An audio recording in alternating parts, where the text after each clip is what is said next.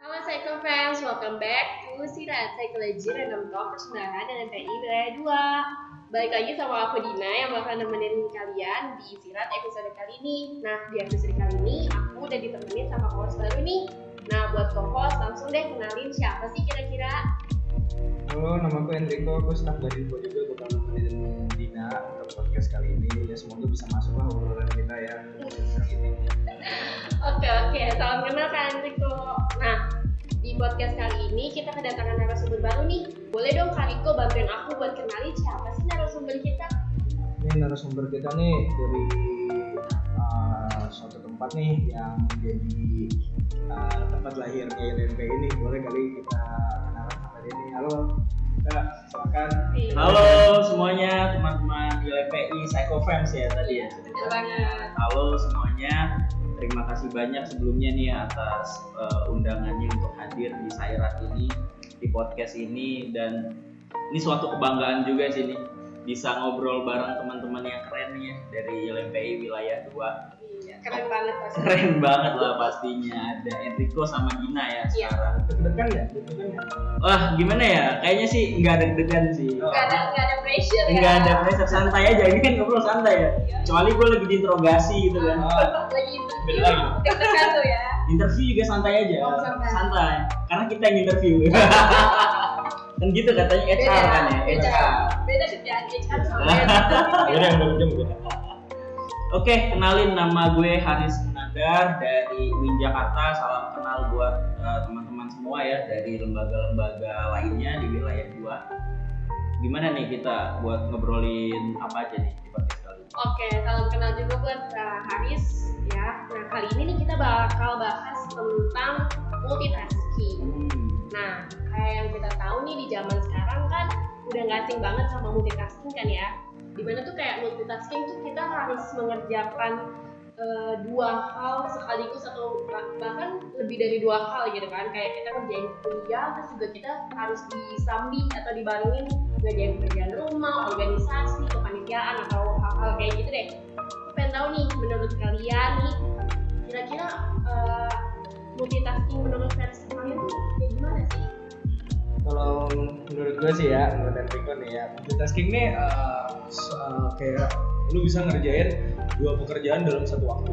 Karena kan juga kita kan memiliki pekerjaan sebagai mahasiswa uh, nggak cuma satu ya. Nggak- mungkin dong lu dalam satu semester itu cuma ngambil satu matkul, mau lulus kapan kan? Jadi dengan kehadiran pandemi juga kita di rumah terus ya walaupun dari rumah sih walaupun Ada nongkrong-nongkrong ya. nongkrong lah ya Anak tongkrongan sibuk ya kan nah kita tuh juga mesti ngerjain hal tersebut di mana pun dan kapan pun. Dan hal ini juga dipengaruhi oleh deadline nih multitasking tersebut. Jadi dalam satu waktu misalnya aduh gue nongkrong terus nih gue lupa ngerjain tugas. Terus ada tiga tugas deadline kan nah dikerjain dalam satu waktu. Kayak gitu sih versi multitasking menurut lu gimana? Kalau menurut gue sih sama ya sebenarnya kayak multitasking ini jadi eh, hal yang common juga buat kita sebagai mahasiswa ya. Apalagi eh, lagi zaman pandemi kayak gini ya di mana kita harus dituntut untuk eh, apa namanya beradaptasi dengan eh, sistem pembelajaran yang online kayak gini ya kan? Di mana juga kita harus membantu perekonomian keluarga juga kan? Karena nggak bisa dipungkiri uh, banyak dari kita ya banyak dari kita keluarganya itu terdampak dari pandemi COVID-19 yang uh, di mana kita apalagi sebagai yang muda ya atau uh, yang bisa membantu keluarga juga jadi harus bisa nyambi pekerjaan lah.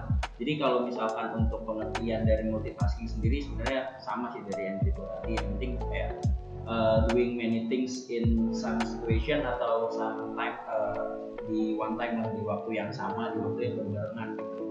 Itu yang paling dekat banget ya dari kita ya. Oke oke. Nah eh, menurut aku juga kayak gitu sih kayak multitasking tuh kita tuh harus ngerjain semua hal yang bareng kayak ngerjain organisasi tapi kita juga ada kerjaan lain apalagi kalau eh, ada kayak udah mulai masuk magang kan kita harus kuliah magang juga. iya iya nah itu gue juga biasanya tuh melakukan multitasking tuh ada dampaknya juga hmm. itu tuh yang ngebuat ya budaya-budaya multitasking ini uh, bahaya sih ya buat mahasiswa maupun juga yang bekerja. Nah, uh, kira-kira nih dari kalian berdua nih ada nggak sih pengalaman multitasking yang sampai membuat kalian tuh kayak burn out, jenuh, kayak bingung gitu sampai mikirin tengah malam ini ngapain sih kehidupan gue kayak gini gini doang gimana kalau menurut Aris gimana Oke. Ini jadi eh, apa namanya dari multitasking yang pernah dialamin ya, Iya. yang pernah dilakuin ya selama ini. Eh, jujur kalau dari gue pribadi, eh, gue sangat senang ya eh, ngelakuin banyak hal di waktu yang bersamaan gitu, di situasi yang sama juga. Karena menurut gue ketika kita udah melakukan banyak hal ya di satu waktu, artinya kita dipercayai oleh beberapa pihak untuk mengerjakan sesuatu di uh, waktu yang sama gitu atau di situasi yang sama artinya sumber daya kita itu sebenarnya itu di- dibutuhkan dan juga dipergunakan dengan baik oleh uh, orang-orang yang membutuhkan kita.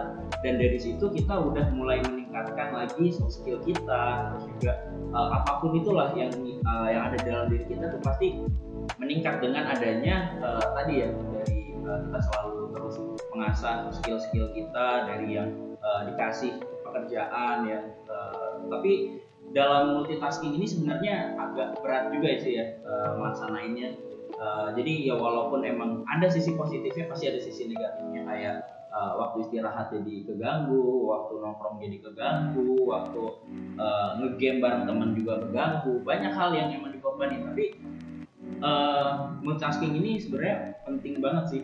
Uh, untuk dimiliki sama mahasiswa ya. Uh, untuk bisa mengatasi multitasking ini.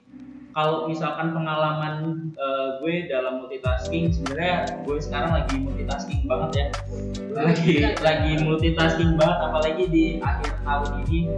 Uh, kebetulan gue juga jadi uh, ketua BEM kan atau di WIN tuh ketua demo psikologi.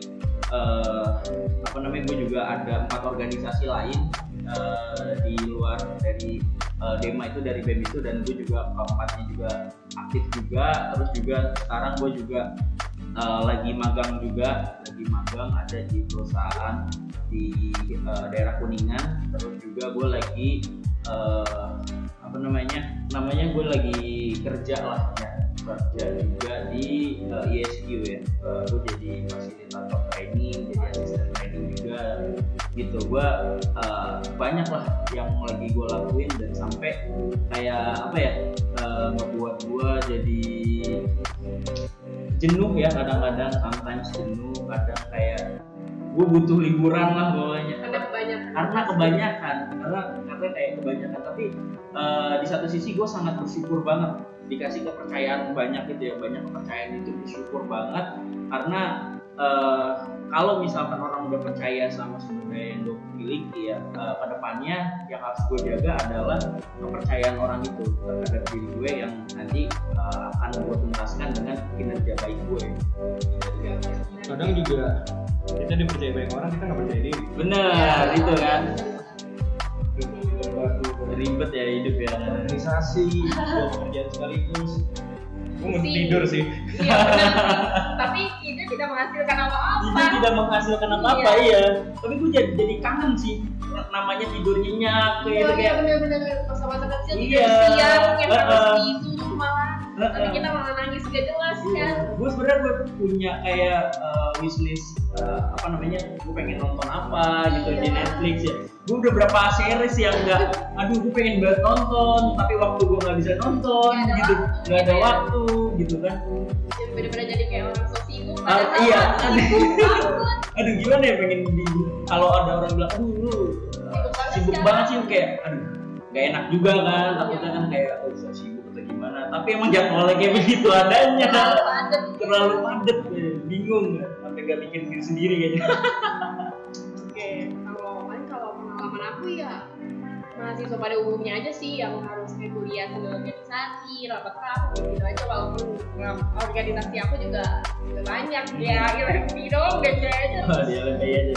Iya tapi kan kayak ada karena ini juga sih ngambil kuliah mungkin terlalu padat banyak banget yang sampai full SKS jadi terlalu semuanya dikejar deadline gitu kan.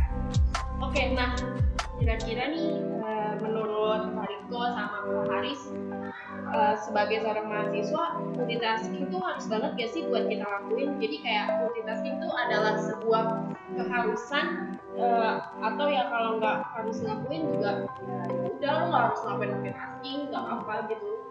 Nah itu menurut kalian nih kalau menurut gue nih ya uh, multitasking tuh uh, di zaman sekarang tuh kayak memang udah jadi keharusan. Kita nggak bisa hindarin sih. Mau mau nggak mau pasti kita bakal ketemu multitasking. Karena juga kalian juga sebagai mahasiswa kan ngambil matkul yang lumayan baik kayak Dina ya, Iya. SKS kayak gitu. Dan juga kita nggak tahu nih uh, karakteristik kelas sama dosennya tuh kayak gimana. Tiba-tiba dia lupa lah ngasih tugas. Terus pas uh, Ngasih tugasnya pas udah deadline. di lain cuma dikasih sehari. Gue juga uh, kemarin-kemarin juga agak multitasking karena juga uh, gue magang juga kan udah semester 7 bro gue pengen lulus. Habisin capek ya. matkul ya kan? Udah capek berat tuh yakin banget pengen ngehindarin multi- multitasking tuh nggak bisa karena emang ya gue juga agak mageran orangnya ya. Udah mulai mulai semester tua kayak gini mau nggak mau mesti manajemen waktu dengan baik kalau misalkan gue males ya mau nggak mau semua deadline gue kerjain dalam satu waktu jadi Iya. itu bisa gila itu nggak bakal dapet tidur nyenyak sama sekali menurut lo gimana pak? Ya kalau menurut gue sih kalau misalkan eh, dari multitasking ini ya eh, tadi apa untuk Eh, poinnya Uh, harus uh, multitasking itu bagi mahasiswa tuh sebuah keharusan harusnya apa- ya. Jadi kalau multitasking ini harus dimiliki sama mahasiswa atau enggak harus dimiliki sama semua orang. Kalau menurut gue karena eh, gini di semua eh, elemen kehidupan yang kita miliki itu kadang emang kita nggak bisa eh, tahu kapan eh, itu akan terjadi di diri kita masalah problem atau kerjaan atau apa pun lah. Itu semuanya yang nggak bisa kita pungkiri juga yang kita harus menuntut untuk bisa multitasking kayak misalkan eh, contoh hal sederhananya aja deh. Misalkan kayak eh, lo lagi ngerjain tugas gitu terus kayak lo lagi pusing banget ngerjain tugas tiba-tiba lo harus menjalankan kewajiban lo sebagai seorang anak gitu. Lo harus bantuin nyokap lo nyuci lah atau Iya. lo harus bantuin nyokap lo ke pasar itu kan hal yang nggak bisa lo lewatin lo harus- mungkin karena emang kalau eh, lo punya kewajiban sebagai mahasiswa dan lo punya kewajiban selaku anak gitu Jadi Jadi- kayak harus keharusan Iya, ya. Emang harus emang benar-benar harus Iya, eh, mau profesinya apa, mau cuma apa anak ke jadi Iya, anak atau apa tapi mahasiswa. harus iya even itu tukang cendol pun harus bisa multitasking. nanya kan dia nanya ke iya maunya pakai apa? Pakai gula atau enggak? Sambil- tangannya sambil jalan gitu. Tangannya sambil jalan mungkin di pikiran di otaknya juga "Duh, Sambil ngitung gua." iya harganya sambil juga. ngitung harganya berapa? Kadang sambil mikirin kembalian yang satunya lagi. Iya. itu kan hal yang paling sederhana dari multitasking ya Iya, itu itu jadi sangat dekat lah di eh, apa namanya di kehidupan kita apalagi kita sebagai mahasiswa ya Hmm. sebagai kaum intelek ya kita harus eh, banyak lah seharusnya kita juga bisa mengatasi multitasking itu dan jangan sampai eh, sebenarnya sampai mengarah eh, apa ya sampai kita merasa kayak burnout gitu iya. Itu pasti banyak banget ya. pasti banyak banget karena eh, mungkin jadi kayak suatu keharusan kita harus produktif gitu kita harus eh, apa namanya kayak sama kayak yang lain lah. Kalau misalkan yang lain bisa kenapa gue enggak? Seharusnya kan enggak kayak gitu juga Tapi kayak gitu malah jadi kayak toxic productivity iya juga toxic sih. positivity juga toxic positivity juga. Pokoknya jadinya intinya segala sesuatu hal yang berlebihan itu nggak baik. Ya semuanya dan juga ya ada dampaknya juga sih kalau kita nggak ngerti multitasking kalau misalnya kita ngindarin kuliah kita nggak lulus kalau kita nggak bantu orang tua kita dikata durhaka Iya, benar-benar. klasik banget gitu Iya. klasik banget Kalau kita nggak ikut organisasi dikata mahasiswa kupu-kupu. kupu-kupu kalau gue sih kunang-kunang kunang-kunang ya kuliah nangis kuliah nangis. kuliah nangis Lulus, lulus, ya? Lulus Oke oke. Jadi sebenarnya eh, multitasking itu harus ya dimiliki sama semua orang gitu kan. Tapi ada lagi nih pertanyaan, aduh banyak nanya. ya nggak apa-apa. Saya kayak baru namanya juga podcast gitu Iya, kayak podcast. Baru dikit kayak pertanyaan. Gue kira ada 50 soal nih. Oh, iya. udah minum kan dia iya. Oke oke. Nah, kira-kira nih multitasking itu masuknya tuh ke dalam kategori soft skill atau sebenarnya tuh multitasking ini bahaya banget nih buat dilakuin sama orang. Kan kan banyak tuh artikel yang ngomong kayak eh, multitasking tuh bikin rusak otak gitu-gitu kan. Nah, kira-kira tuh menurut eh, kalian multitasking itu suatu eh, dan masuknya itu ke soft skill, soft skill atau sesuatu yang membahayakan? kalau menurut gue nih ya uh, multitasking ini juga mendaftar webinar. Kan ada pembacaan CV ya dan beberapa dari mereka tuh ya memasukin soft skill itu sebagai multitasking. Ya wajar gitu kita mempunyai suatu skill yang bisa mengerjakan uh, banyak hal dalam satu waktu emang perusahaan tuh emang butuh kan orang-orang Iya. gitu apalagi di pandemi mereka kekurangan SDM dan kita harus menunggu semua pekerjaan yang ada sebenarnya walaupun ya nggak semua hal itu sesuai dengan job desk kita. Cuman ya digaji mau gimana kan? Lagi nggak gede aja uang kan? Harus. bonus. Dan juga ada ini juga uh, side of Bitcoin lah pokoknya di sisi koin yang lain ya itu juga membayarkan sih. Karena memang uh, kalau misal kita nggak bisa ngerjain atau kita gagal dalam memenuhi waktu ya ada resikonya balik lagi. Dari kesehatan terus juga ekonomi juga. Nah kalau menurut lo gimana nih bang? Skill nih apalagi juga udah kerja kan? Hmm. nah, itu gimana? Kalau menurut gue sih eh, tadi yang gue bilang ya eh, kalau apa namanya multitasking ini sebenarnya ini yang harus dipunya oleh semua orang gitu ya. Jadi kalau misalkan itu dimasukin sebagai suatu soft skill kalau menurut gue akan jadi suatu hal yang bahaya ya. Karena ketika kita masukin soft skill itu eh, apa namanya multitasking itu ke dalam soft skill kita dan saat dilakukan di CV artinya kita menjual itu. Bahwa kita menjual multitaskingnya. Artinya ketika kita merekrut orang itu oh dia bisa multitasking nih. Nanti akan terus-terus kayak ya udah lu kan bisa. Ini kan emang keahlian lo kan. Multitasking. Ini jadi yang kayak aduh ini malah bahaya loh justru sebenarnya multitasking tuh ya emang secara alamiah dan nalur, eh, naluriah juga kita kita harus bisa untuk melakukan itu tapi jangan sampai kita menjual multitasking itu. Jadi eh, apa namanya ya kalau misalkan kita udah menjual multitasking itu benar-benar dimanfaatin sama orang sih. Dan itu juga eh, ketika lo udah menjual itu berarti emang lo bisa untuk hal itu ya kan? Dan nanti kita nggak tahu ke depannya mungkin oke lo sekarang multitasking dengan hal-hal yang yang gampang lah lo kuliah sama organisasi itu masih masih gampang lah untuk lo manage-nya tapi gimana kalau udah nanti di dunia pekerjaan gitu kan? Ketika lo udah disuruh uh, ada deadline uh, buat uh, tugas kantor gitu kan yang lo harus uh, achieve di bulan itu terus juga lo dikasih tugas juga dan yang lain belum juga uh, ketika ada rekan kerja lo terus uh, dia berhalangan hadir terus langsung dioper ke lo terus jadi kayak semuanya itu ngarah ke lo dan itu yang nantinya akan itu pasti akan burn out juga sih dan itu juga akan jadi bahaya. Makanya multitasking ini tuh penting dipunya sama semuanya tapi bukan jadi uh, nilai jualnya gitu. Jangan sampai dijual multitasking. Itu ya kan kalau misalkan kita menjual multitasking itu jatuhnya nanti kita kayak udah kolot-kolot banget iya ya Gitu, udah disuruh terus Iya, apalagi sama atasan kan yang mau gak mau Iya.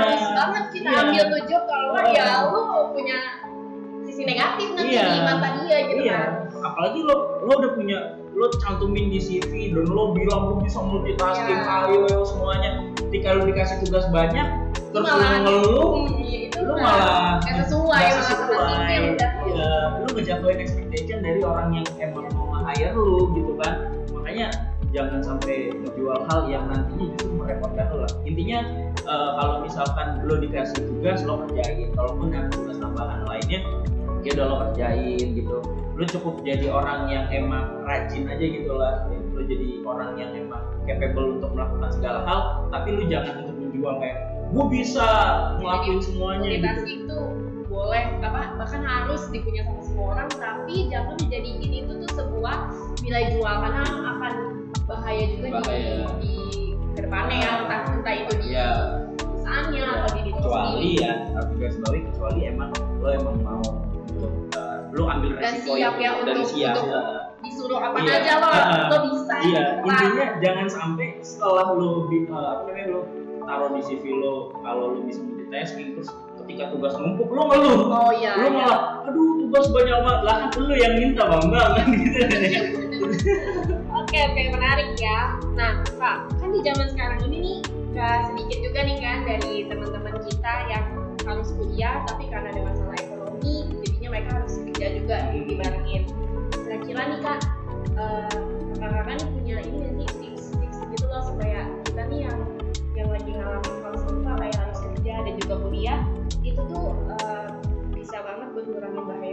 multitasking terus juga dapet insight baru kan dari tips and trick yang kakak kasih.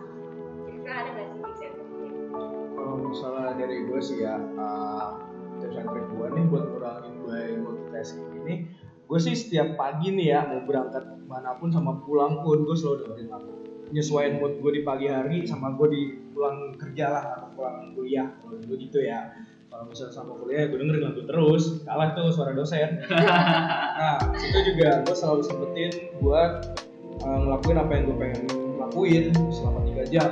Itu yang gue kasih selama gue uh, masih magang.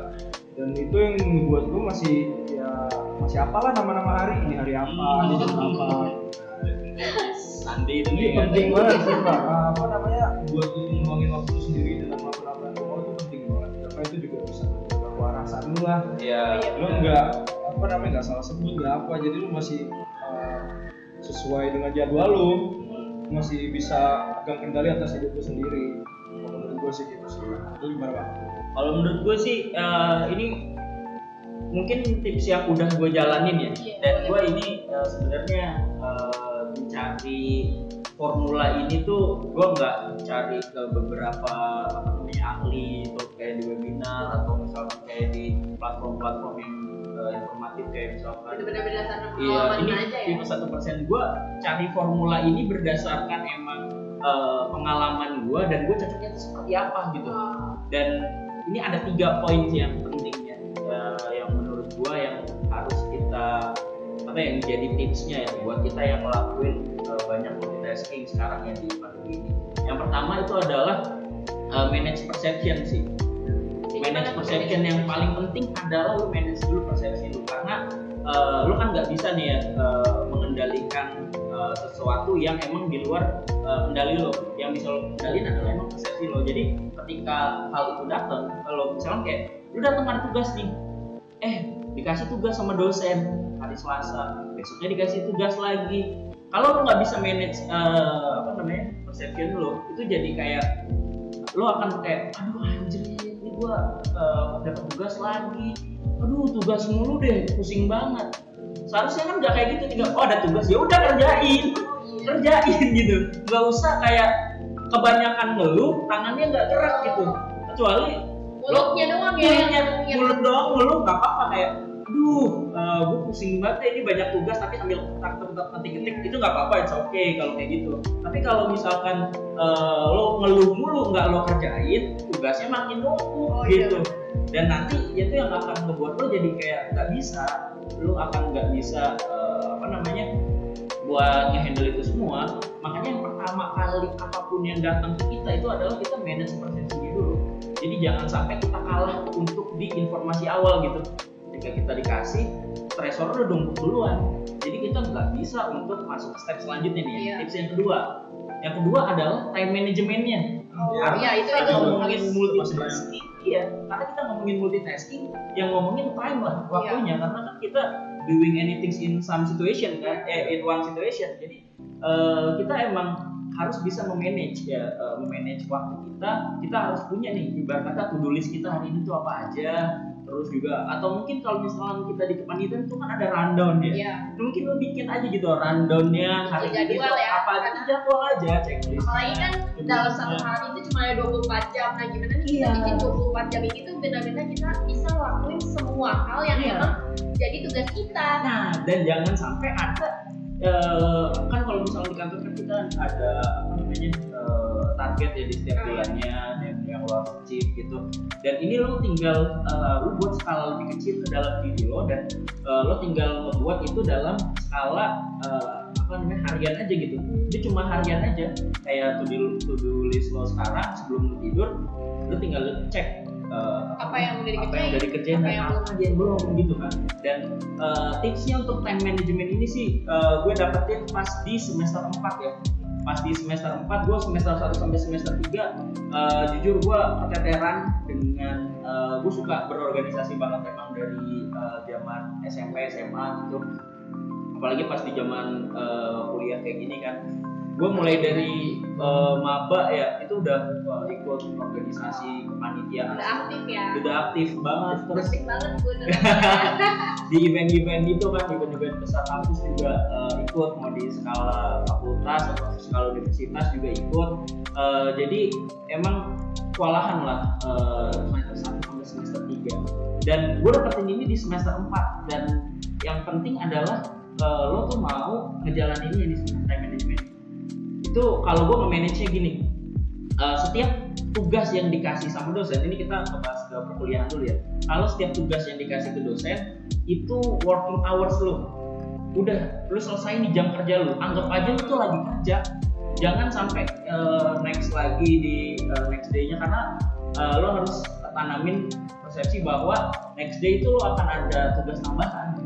Jadi lo harus selesaikan tugas itu di hari itu biar ini ya iya. biar nggak keteteran ke belakang. Kan biasanya kan ada orang yang numpuk numpukin tugas dulu nanti uh, dikerjainnya nanti Iya. tiba-tiba udah deadline Iya, malah nggak baru kerja. nggak kerja dan itu biasanya yang suka ngomong "Aduh, tugas gue kebanyakan. Bukan tugasnya yang kebanyakan lo nya yang ya nggak bisa manage nggak bisa waktunya manage. nggak bisa manage progresnya tinggi banget emang progres terus gitu. Makanya yang penting manage dan kalau gue uh, terapinnya itu uh, di hari itu ada tugas selesaiin. Sampai kapan? Working hours tuh sampai jam berapa sih? Biasanya 9 to 6 gitu Iya. kan. Ya udah sampai jam 6 habis itu udah. Gua habis itu organisasi habis itu uh, rapat gitu habis itu mungkin mau nge-games lah mau kayak gimana juga.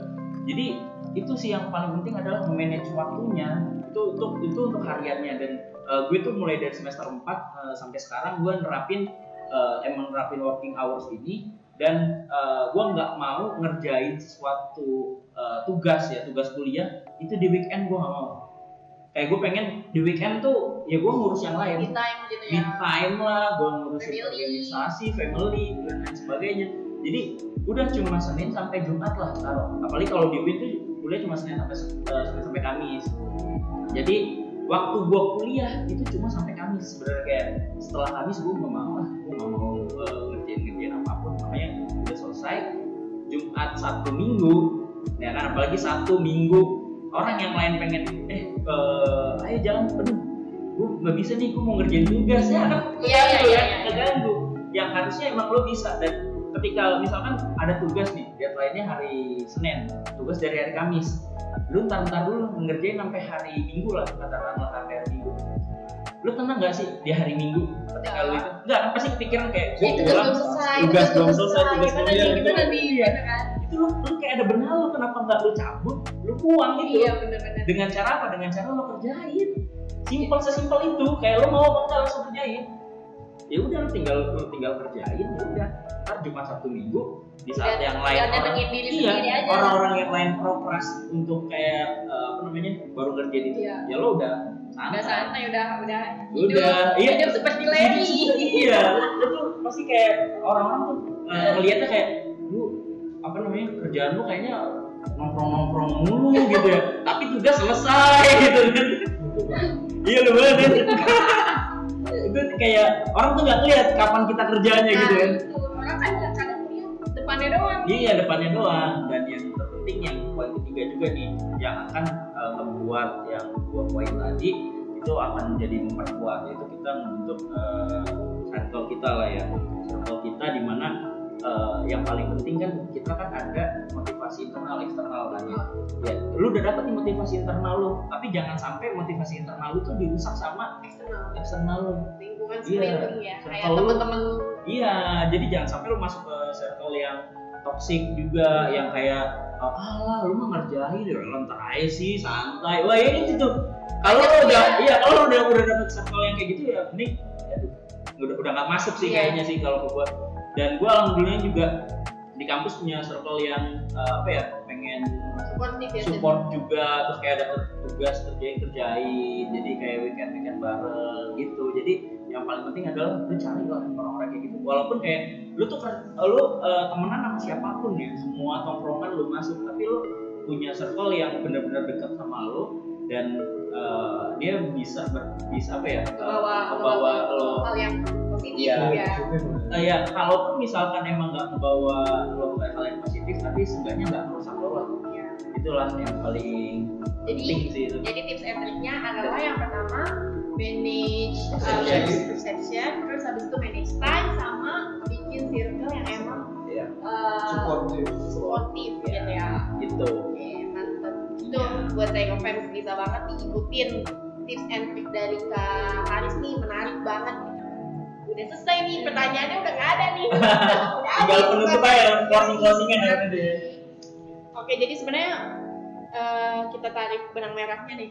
Eh, si multitasking ini sebenarnya harus banget dimiliki sama semua orang tapi bisa juga jadi hal yang bahaya bahaya. ya karena kadang kan orang ada yang masukin ke dalam kayak tadi kali cerita dimasukin ke dalam CV gitu kan itu jadi bahaya betul.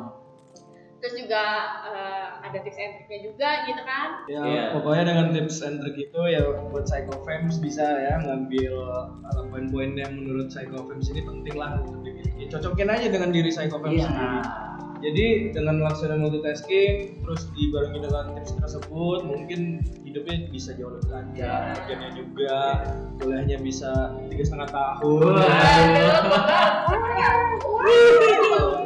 tiga setengah tahun. Tapi gue sebelum ditutup gue mungkin mau uh, nyimpulin dari versi gue aja ya. Oh ya boleh. Uh, jadi yang Iya, terpenting. Yang terpenting sih dari uh, ini ya. Ini gue, sharing aja dan gue juga bukan expert di bidang hal ini. Ini cuma sharing pengalaman aja dan nanti psychofans juga bisa sesuaiin ya. Karena gue gue dapat kayak uh, tips yang tadi juga itu uh, dari gue nyari sendiri tuh formula formulanya karena kalau lo dapat formula dari orang kadang nggak cocok lo iya kayak benar-benar ya lo Harus mencocokkan gini. iya iya. ke diri juga. Iya, kan harus kayak lu dapat nemuin formulanya sendiri. Jadi kayak ini formula gue, lo cari formula lo kayak gimana yang emang sesuai sama lo intinya masing-masing dari kita tuh kita punya problem solving masing-masing Iya. itu yang harus ditanamin. Dan juga eh, ingat aja ya teman-teman untuk eh, apa namanya jangan sampai berlebihan ya. Karena segala suatu hal yang berlebihan itu juga nggak baik gitu kan. Yang secukupnya lah Iya. dan secukupnya ini bukan berarti kayak eh, kita juga uh, ngebuat diri kita jadi lemah gitu. Kita terlalu mengasihani diri gitu. Jadi kayak ah jangan deh nanti gue capek nanti gue sakit. Ah jangan deh. Ah gue mau senang-senang. Ah gue mau- jangan sampai kayak gitu juga. Jadi kita harus nge-push diri kita untuk sesuai sama uh, batas maksimal kita lah. Kapasitas, kapasitas kita, kita, tuh harus bisa. Jadi ketika memang uh, kita bisa untuk hal itu ya kenapa enggak? Jangan sampai kayak uh, apalagi di usia muda kayak gini ya. Ya lo usia-usia produk Iya usia-usia produktif. tapi lu gunain untuk yang konsumtif, untuk yang hal-hal yang uh, lebih banyak uh, bisa dibilang yang gak ada pasti semuanya sih gue percaya semuanya ada gunanya. Cuma yang uh, kurang berguna lah gitu ya.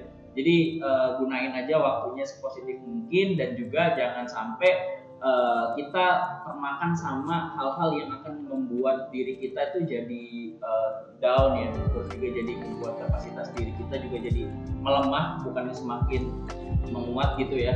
Jadi yang terpenting itu ya eh, teman-teman dan eh, yang penting stay produktif sesuai sama eh, kalian masing-masing dan jangan eh, buat ini juga kayak eh, aduh dia tuh kayak sibuk banget ya sedangkan gue kayak gini Oh, Enggak, jadi enggak. itu melihat enggak. orang lain iya ya melihat orang lain berusaha menanamkan ke diri sendiri iya dan padahal itu sama itu tuh nggak belum tentu eh, cocok gitu iya loh. Eh, eh, kalau misalkan gue dapat eh, banyak eh, apa namanya multitasking sekarang banyak dipercaya orang kayak gini bukan berarti hidup gue lurus gitu Hmm. Gue udah ada ada apa namanya ada berbagai macam permasalahan yang emang udah pernah dilewatin gitu. Mungkin eh, yang kalian rasain saat ini itu sama yang gue rasain. Gue juga yang, yang penting kayak kita tuh semuanya sama yang penting kita emang punya waktu kita masing-masing kalau untuk berkembang jadi tetap pakai eh, waktu kalian eh, sesuai emang dengan kapasitas kalian sih gitu sih Oke, kalau oke, mantap nih ya. Udah di, udah di.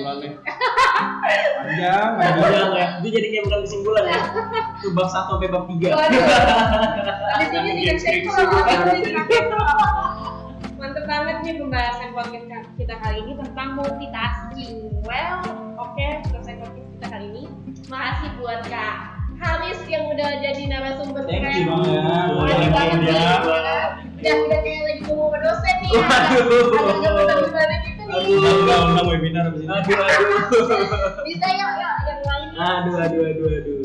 Oke, makasih juga buat Kak Riko yang udah nemenin jadi co-host. Menarik juga nih pertanyaan-pertanyaan dari Kak Riko yang tadi disampaikan. Sama selalu. Oke, eh, buat saya co-fans jangan lupa eh, stay tune terus di IG LP Wilayah 2 at LPI underscore 2 eh, supaya kalian tuh bisa tahu info-info terbaru mengenai psikologi atau LPI atau info-info lainnya. Saya sebagai co-host undur diri ya. Maaf kalau ada kata-kata salah ya. Oke, eh, see you on the next episode Fans. Bye. Bye.